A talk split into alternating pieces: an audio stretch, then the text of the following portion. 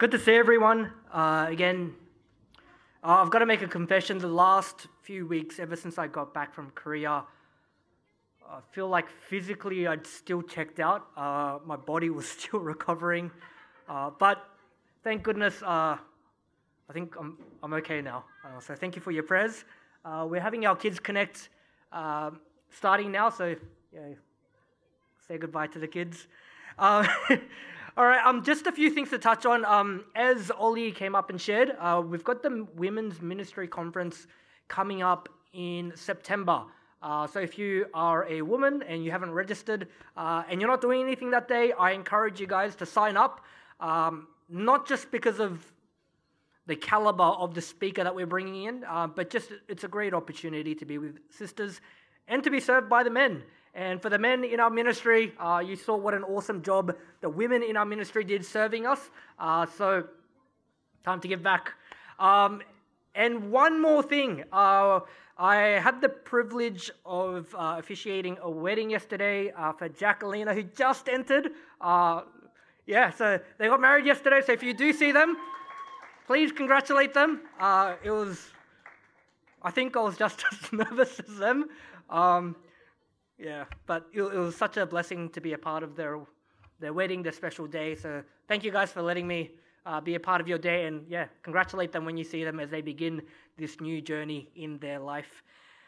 All right, so uh, we're going to take one more week away from Mark. I promise we're going to be back next week, um, but we're going to be looking at 1 John chapter 2, verses 28 to 29. Style of the sermon might be different. I'm not very a very big topical preacher, but First time for everything. So 1, chap- uh, 1 John chapter 2, verses 28 to 29. And the word of God reads And now, little children, abide in him, so that when he appears, we may have confidence and not shrink from him in shame at his coming.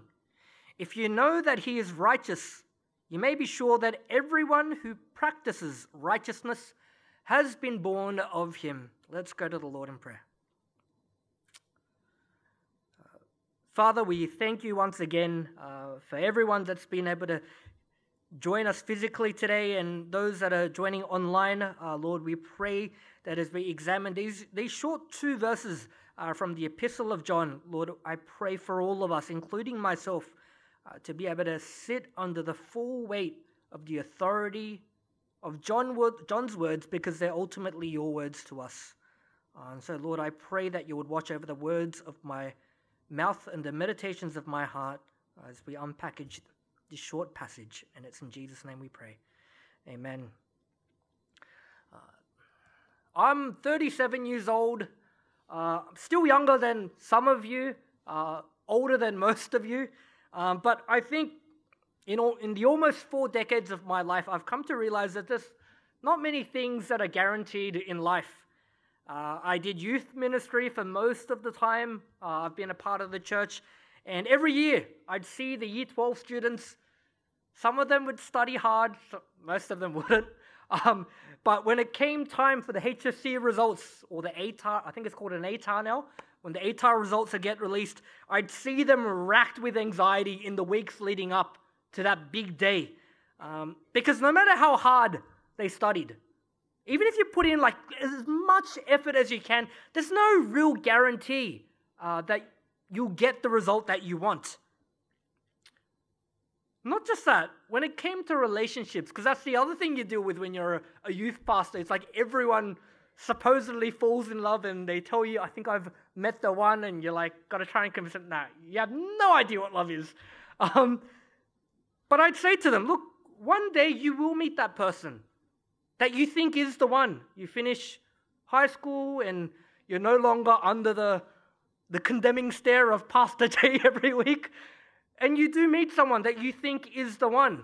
But you know what? There's no guarantees.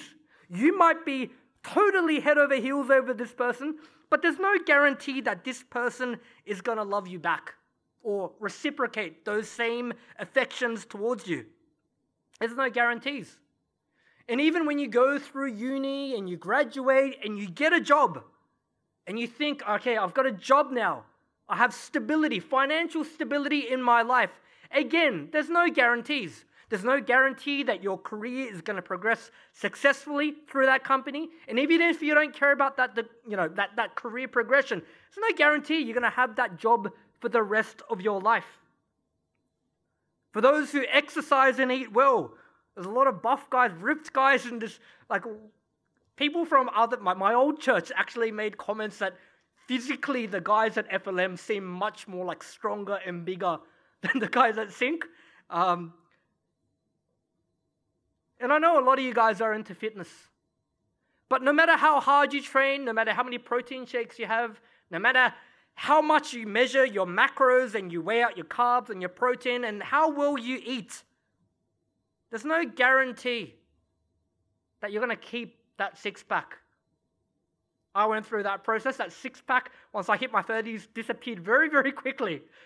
No guarantees. You're all going to grow old. And there's no guarantees in life, except for a few. There are a lot of things in life out of our control. And when you think about it, it's crazy how we're willing to put all, our eggs in a basket that is out of our control. Because there are things in life for which there is a guarantee. For example, as time passes, all people age. Like, I don't know if I, I don't know if I look old to you. Like there was a point in my life where people are like, "Oh, you look so young for your age," and then now it's like, "How old are you? 37? Oh yeah, yeah, you, you look 37." I was like, "What?" All people age. As time passes, your body starts to break down, and it's funny because, you know, as a people, we we we seem to be obsessed with trying to slow down hide the aging process, and ignoring the fact that there's going to come a time when all people are going to be six feet under. Everyone's going to die at some stage. You know, prior to getting married, uh, one of the things I think that horrified my wife was that I didn't, I didn't use face wash. I was going to say I didn't know about face wash, but I did know about face wash. But I, I thought face wash and lotion was something that women use, and I just used a bar of soap for everything. Um, and my wife was horrified, and now my wife makes me use face wash and lotion and you know before we get ready for bed my wife's like come over here and she'll like squirt all this cream on my face and i don't know. And like the, the I, I get the intention is to improve the quality of my skin to not get wrinkles and to slow down the aging process to have cream for your hands so your hands don't grow old and you know, when you when you get white hair, people now I've been getting more white hair, but people dye their hair. There's Botox injections to avoid wrinkles. You get gym memberships to look physically younger. And I'm not saying they're, they're, they're bad things, except for the Botox. I don't, I don't think Botox is very good for you. Uh, but it's important to be healthy, isn't it? And the most important muscle as you grow older is your heart. There's nothing wrong with this. But humanity still, despite all of this, having no guarantees, is still willing to ignore the one guarantee that we do have in life. That there's going to come a point in time when we're going to breathe our final breath, our heart is going to beat for the last time. And no matter how youthful or how physically strong we are right now, we're all going to die. We can try to slow down the aging process as much as possible, but death is always going to come. And more than death, the judgment of God is going to come for all people, for all men, all women, all boys, and all girls.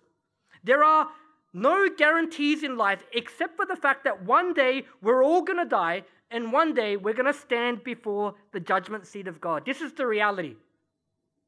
The two guarantees we have in life. And so the Apostle John, aware of this, in verse 28, he says, And now, little children, abide in him, so that when he appears, we may have confidence and not shrink from him in shame at his coming.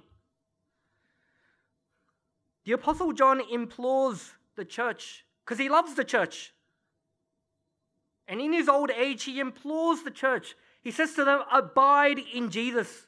Because he knows there's, there's not many things that are guaranteed in life. And so he's pleading with the church.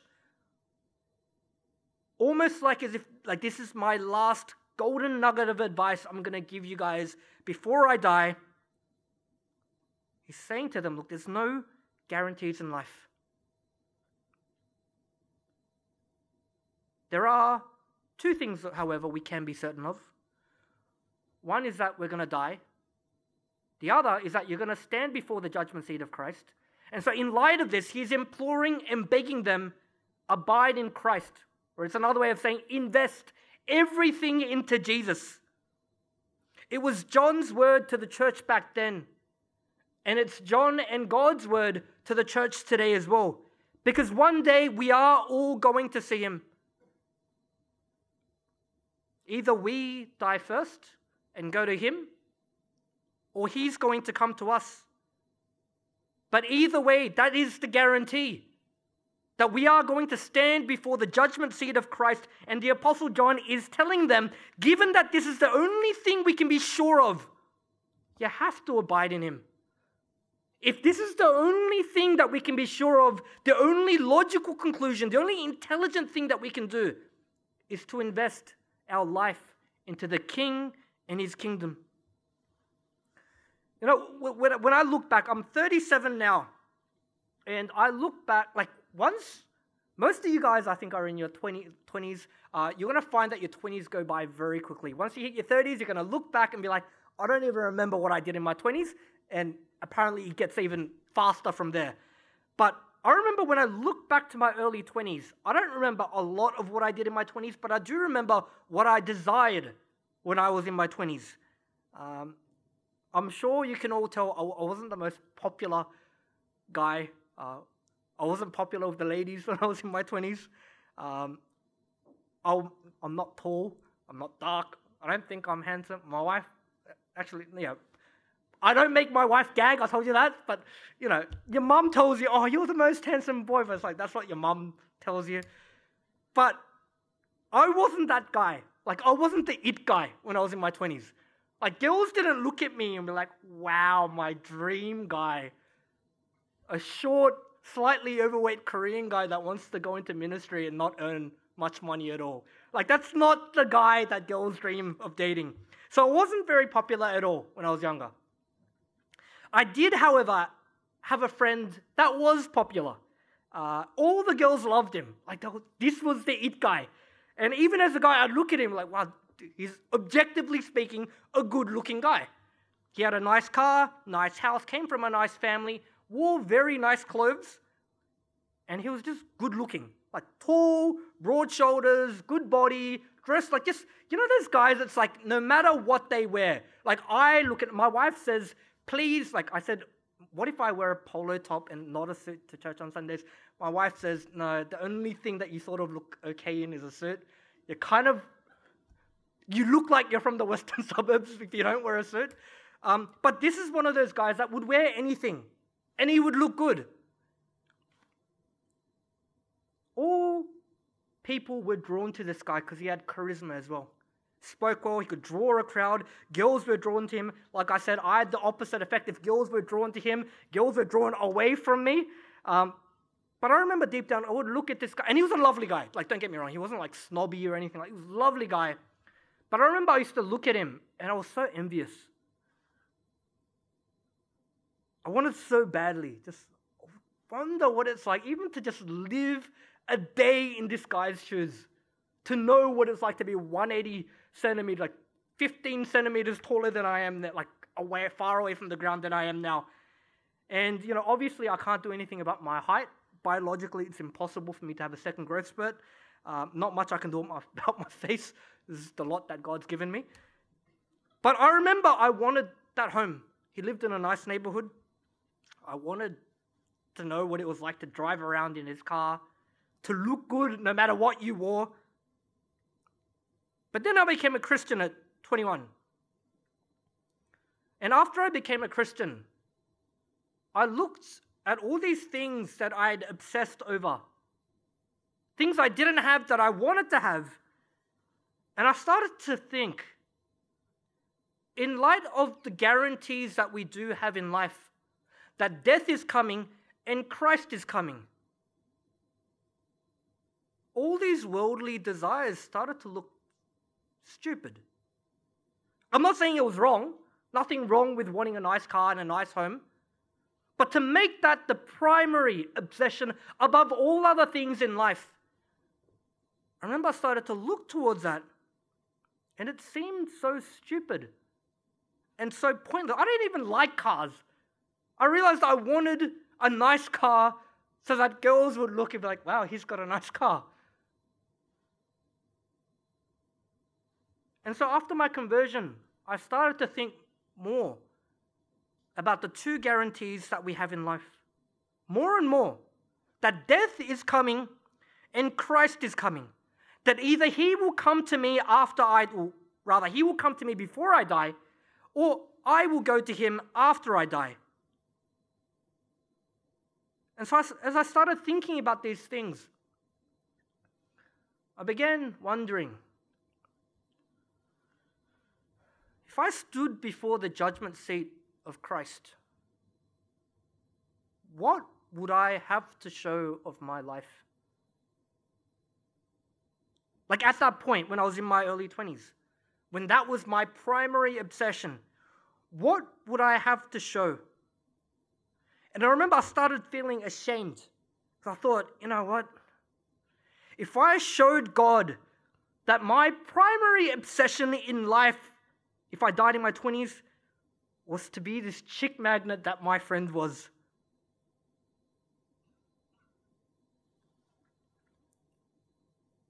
I thought, what a shameful position to be in.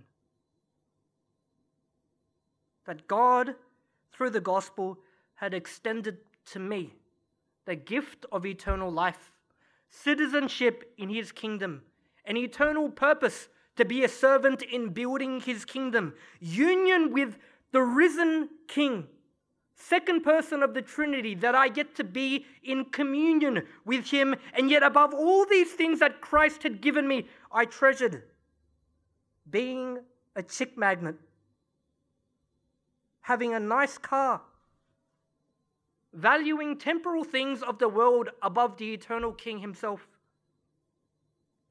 The Apostle John in today's passage says that the only way we're going to have any confidence the only way we're not going to shrink away in shame from the king as we approach the judgment seat on that day is if we abide in him.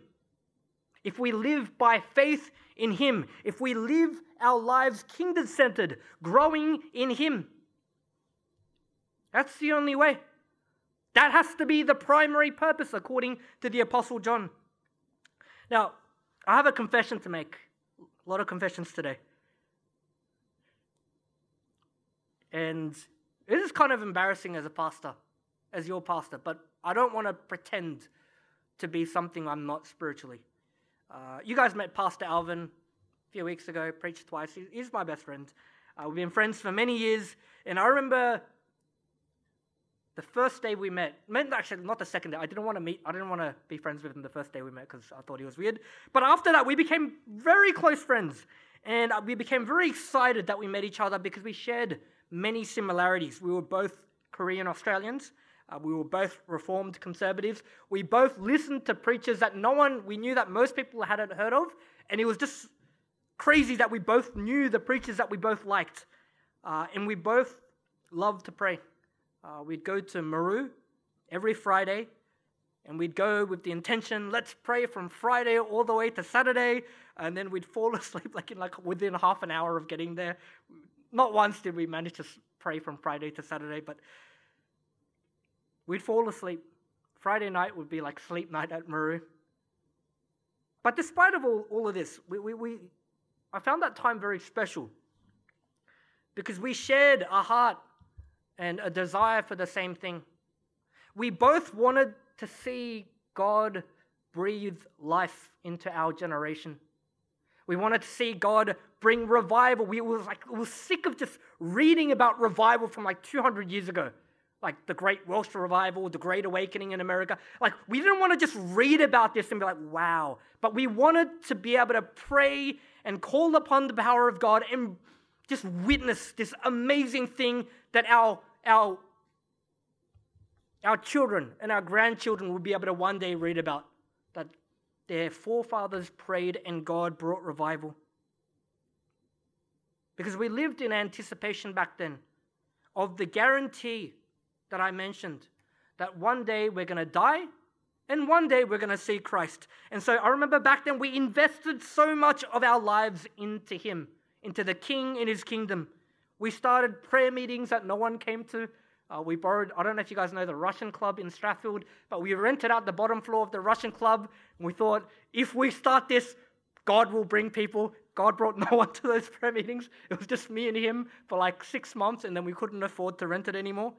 We started prayer meetings. Uh, sorry, we, we started Bible studies rather at cafes. We'd um, there was a flower cafe in Lidcombe back then, and we, we rented out the back room, the giant table.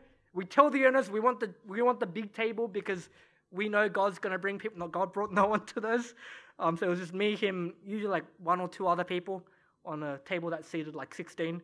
Um, we'd go to homeless shelters and tell drug addicts, drunks, and homeless people that there was a God out there that was madly in love with them and desired to be with them, that desired to heal and restore their life.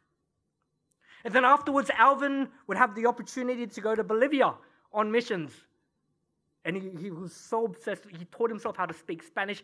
Back then, he would, like before that, he wanted to go to China on missions, so he taught himself how to speak Chinese, and then it was Spanish. Um, for me, I ended up in Indonesia um, sharing the gospel with Muslims. We both had this obsession back then to live completely for Christ. And then COVID lockdown happened. And it, it hit everyone pretty hard, I think. But I remember after the lockdowns ended, Maru, the house of prayer, they opened themselves up to anyone that wanted to come back. Like they, they shut down as well. But they made an announcement that we're opening up again. Anyone that wants to come to pray can pray. And Alvin called me straight away when he found out. He said, We need to go pray. And this is where, you know, this is, this is the confession part. Uh, we went back and we went to Maru and we prayed in the same building that we prayed in years prior but it didn't feel the same. It was the same God that we were praying to, the same building that we were praying in, the same Bible that we were meditating on before we began praying. But there was a sense in which the fire and passion that we had in our hearts years ago didn't feel anywhere near as strong as it did back then. Something felt off. It's almost like when you take, I don't know, most of you guys don't wear glasses, but for those of you who wear glasses, you know, if at the end of the day when you're tired and you take your glasses off, everything kind of goes out of focus. That was kind of how it felt like when we reflected on our heart, our heart for the kingdom.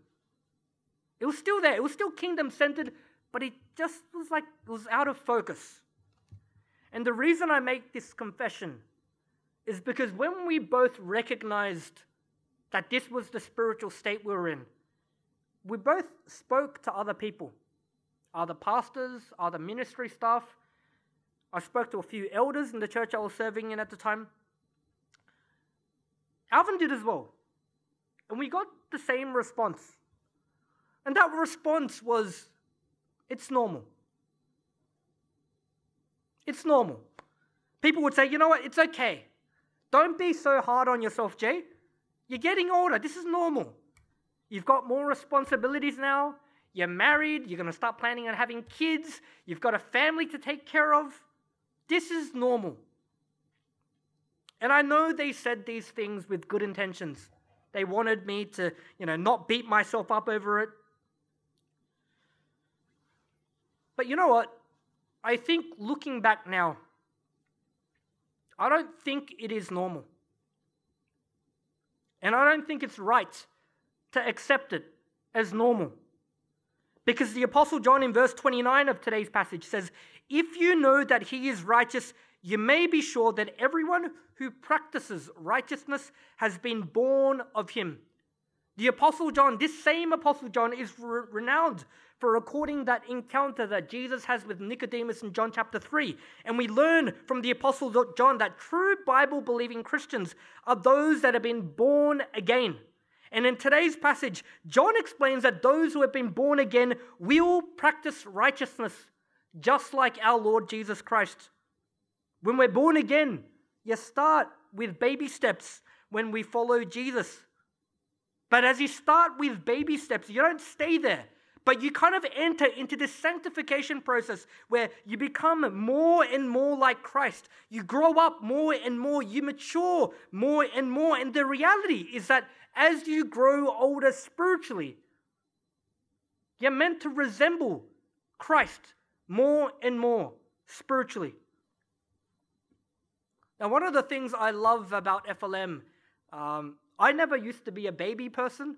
Maybe I'm getting a bit clucky as I get older. Um, but we're, we're blessed with so many parents that have had newborn babies or have babies on the way. Uh, my wife loves babies. Like she, like every time she sees a baby at church, she's like, I have to hold that baby before I go home. Um, God willing, we'll have our own baby one day.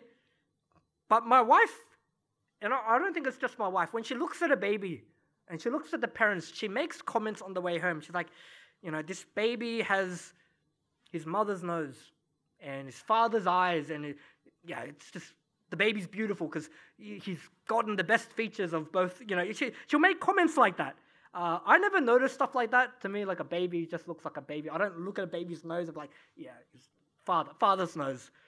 Um, but I do notice that as babies grow, they do start to physically resemble at least one of their parents.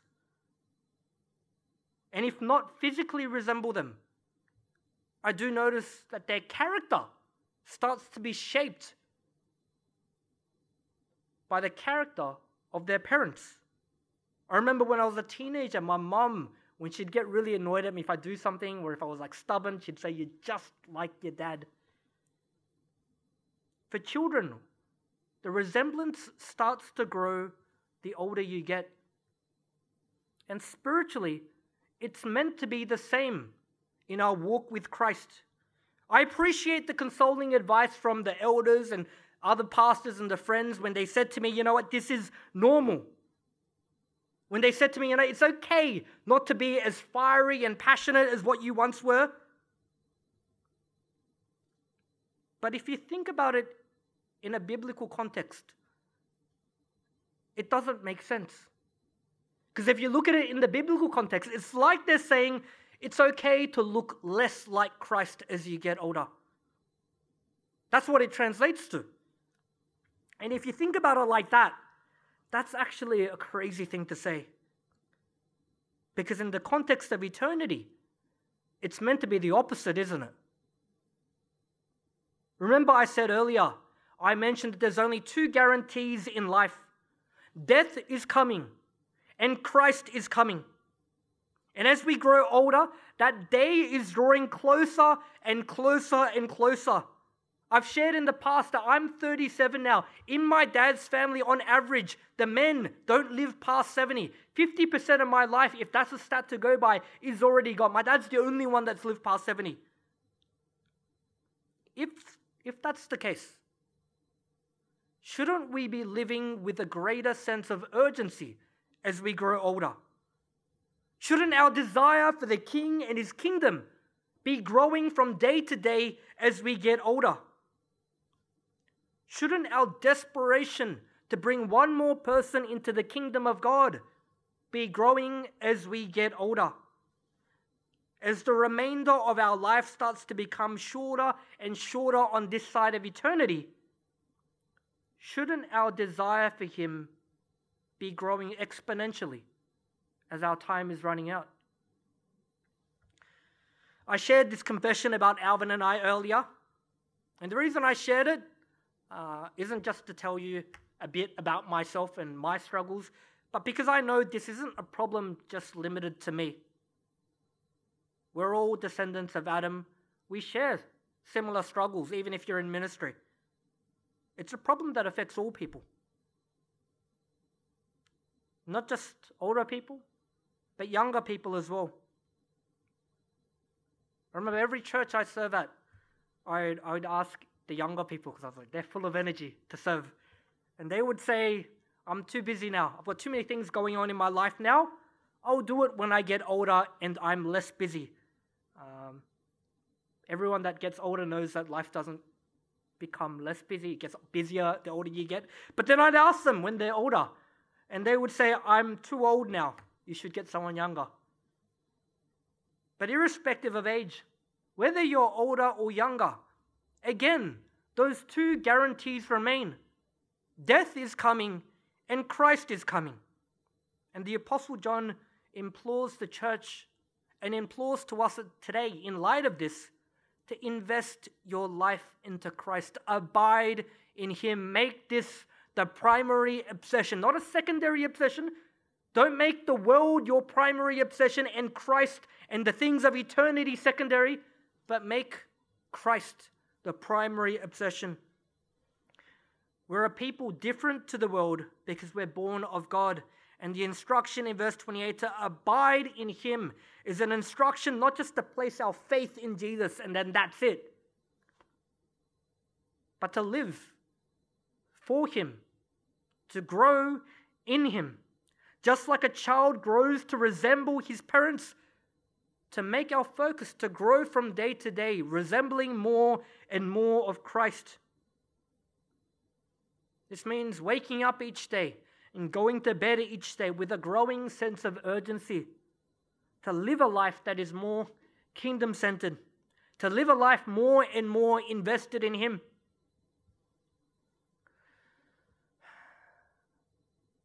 I want to end today's sermon uh, by sharing. Uh, this isn't a confession, this is more like a testimony of someone I met when I was younger.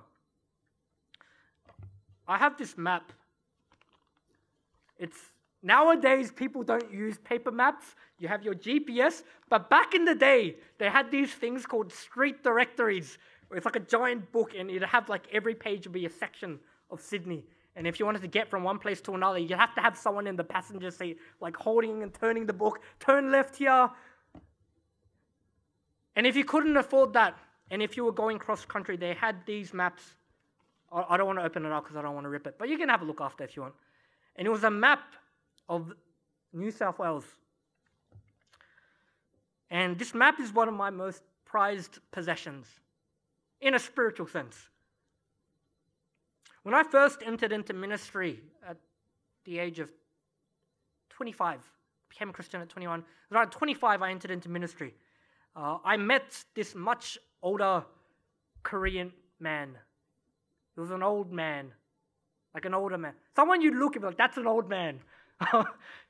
he was an elder in the church, and he was in charge of Aboriginal missions.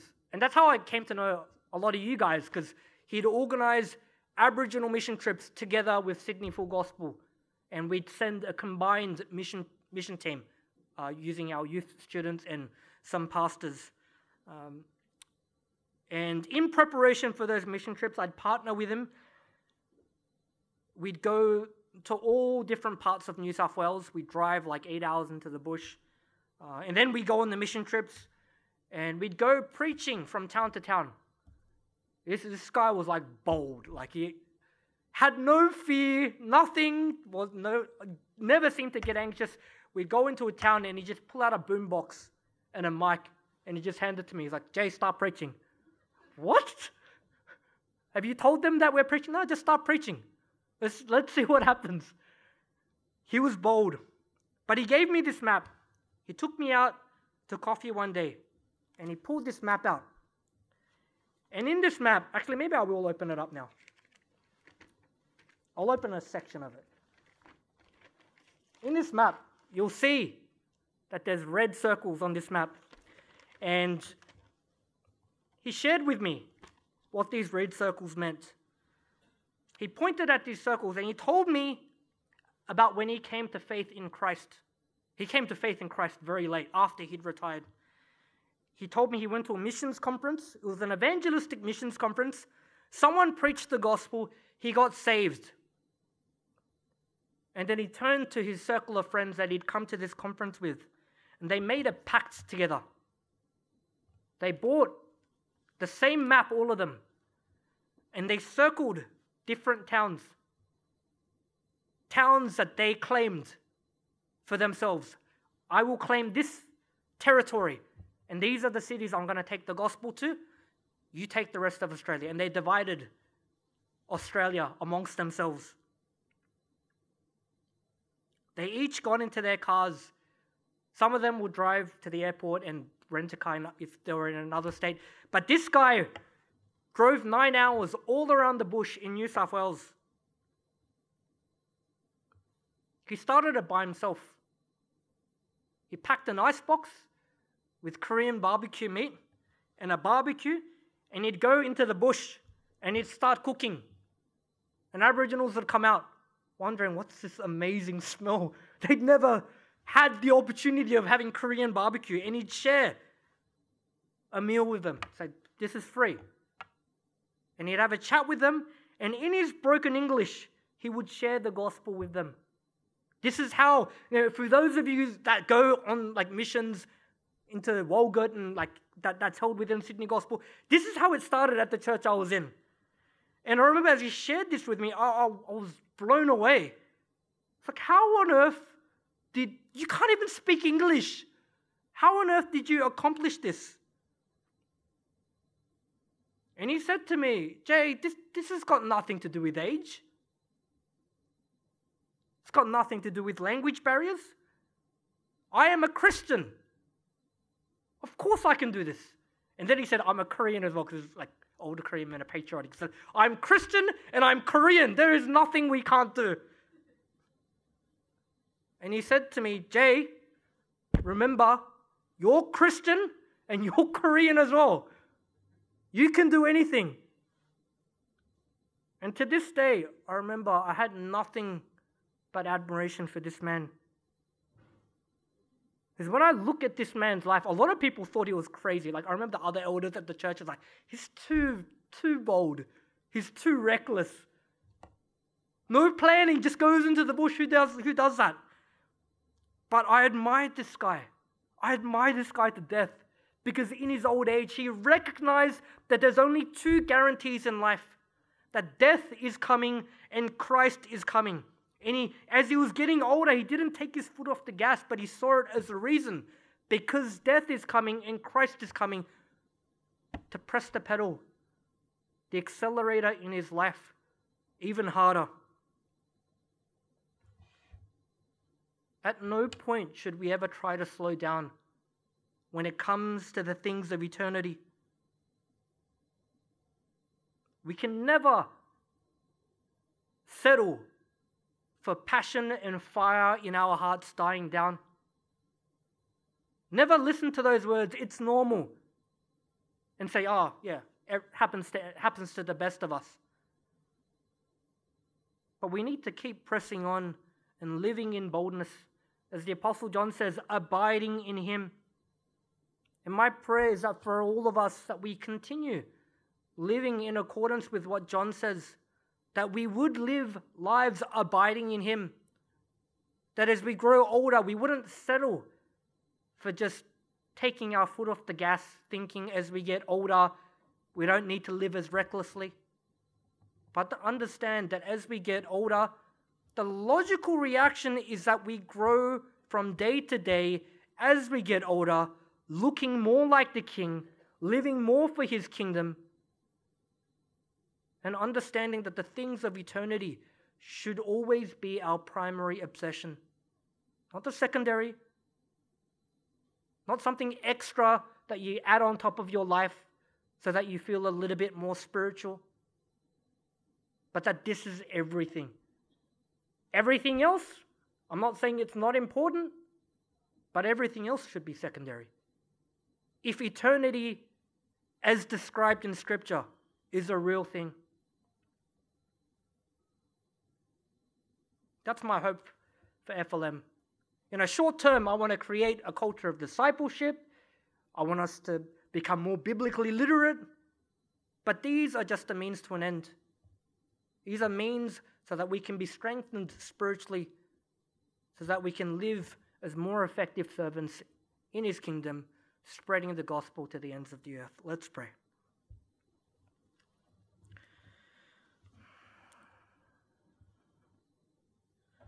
Father,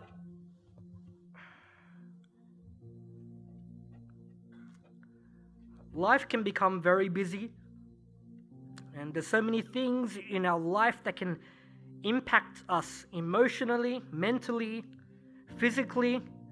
Uh, I shared earlier that even the COVID lockdowns, you know, many of us came out of that not really the same as when we went in. Uh, but Lord, we pray for FLM, not just for the congregants, but for the VT and for myself, that we would be a people that live eternity conscious all the days of our lives. Understanding that whilst there might be no guarantees in life, we do have two guarantees that death is coming and Christ is coming to understand that in light of these two certainties, that the only logical way to respond is to live a life abiding in Him. And so, Lord, I pray that as this community grows within FLM, that we would be a community that doesn't become content by telling each other that a reduction in passion is normal but that we would spur each other on to grow from day to day, to look like Christ, to grow in service of His kingdom, and to grow in our desire to make the things of eternity the primary obsession in our life. And we ask this in Jesus' name. Amen.